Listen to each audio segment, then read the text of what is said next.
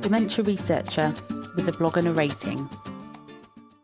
People say reflection is an important yet ephemeral skill. The aim of this post is to prove it's not ephemeral at all. It's right there in the everyday, and clarify the imperfection in reflection through an evaluation of my atypical day. Despite touching on the arts, consciousness, journalism, and a sense of self and well being, this is certainly the softest post in now what is the sixth post of my monthly blog series. Proofread and summarised by my partner is a very, very original take on a day in the life. It is interesting to reflect on a typical day now as a PhD student, and although this narrative wasn't an organic creation of self reflection, and nor did I refer to Gibbs or any other reflective cycle, I found the process helpful to unpack what can be one big blur. Most of it, of course, not academically inspired. Why did I call my neighbour's newborn it as though it was some unwelcome inanimate object? Was it an overreaction to have a day late Barney with those littering teenagers? Why am I still annoyed that my efforts were ineffective, as I received several hand gestures and painfully watched their empty can dribble out cola as it rolled down the high street? I'm not their guardian. Should I have exercised my values more forcefully, or perhaps mirrored their sleight of hand? Am I just presented with some middle aged behaviour, and by saying that, am I now open to allegations of ageism? Who knows, perhaps now I'll be more attuned to my everyday experience and the learning that can be had or I may just get re engrossed by the PhD and the wider world, which seems to be a constant squeeze on my sanity. I was meant to be exploring Monster Malaga this week, but Omicron had other ideas. People say reflection is an important yet ethereal skill. The aim of this post is to prove it's not ethereal at all and clarify the imperfection in reflection through an evaluation of my typical day. 550. Partner gets up, showers, and brings me a cup of tea in bed around 6.30am.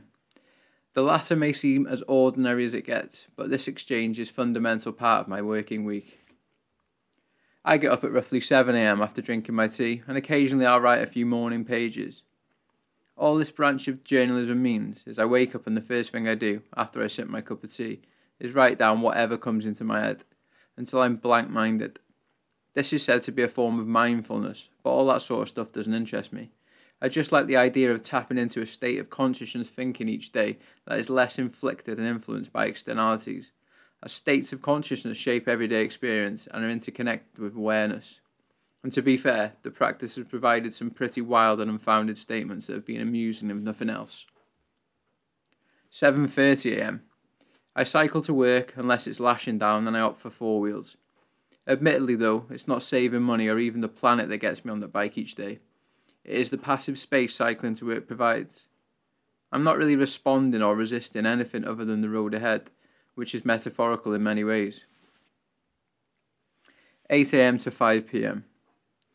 Reducing the first year of my PhD into something succinct for the purposes of this post oversimplifies a very much complex, unpredictable, and emergent process, a complex social intervention in its own right but commonly I start by trawling through a copious number of emails, most of which are publication updates.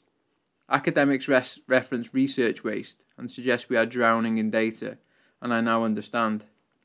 My advice would be if it seems relevant or interesting, read it, but if the contents aren't making much sense, pay it for something more accessible. As a PhD student, you will quickly develop a collection of ongoing work literature review, transcription, Gantt charts, and so on. I try and tackle these in half day bouts to avoid stultification. Perhaps paradoxical, these fundamentals are least conducive for reflection, and only more recently, when collecting data and writing reflections in my PhD diary, have I actually strategically reflected. I rarely know what I've been doing for 8 hours by 5 pm, so the probability of remembering why I changed my interview approach with certain stakeholders is likely to fade into the ether by February 2025.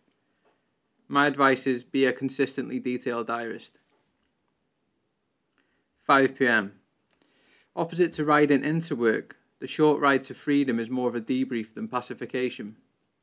Assessing my achievements or and shortcomings that day, I may initiate some next steps. What I must say is, so what? I'm chronically quick to question my scholarly performance and prospects, which unmoderated creates a clustering of unwanted and unnecessary negative thoughts.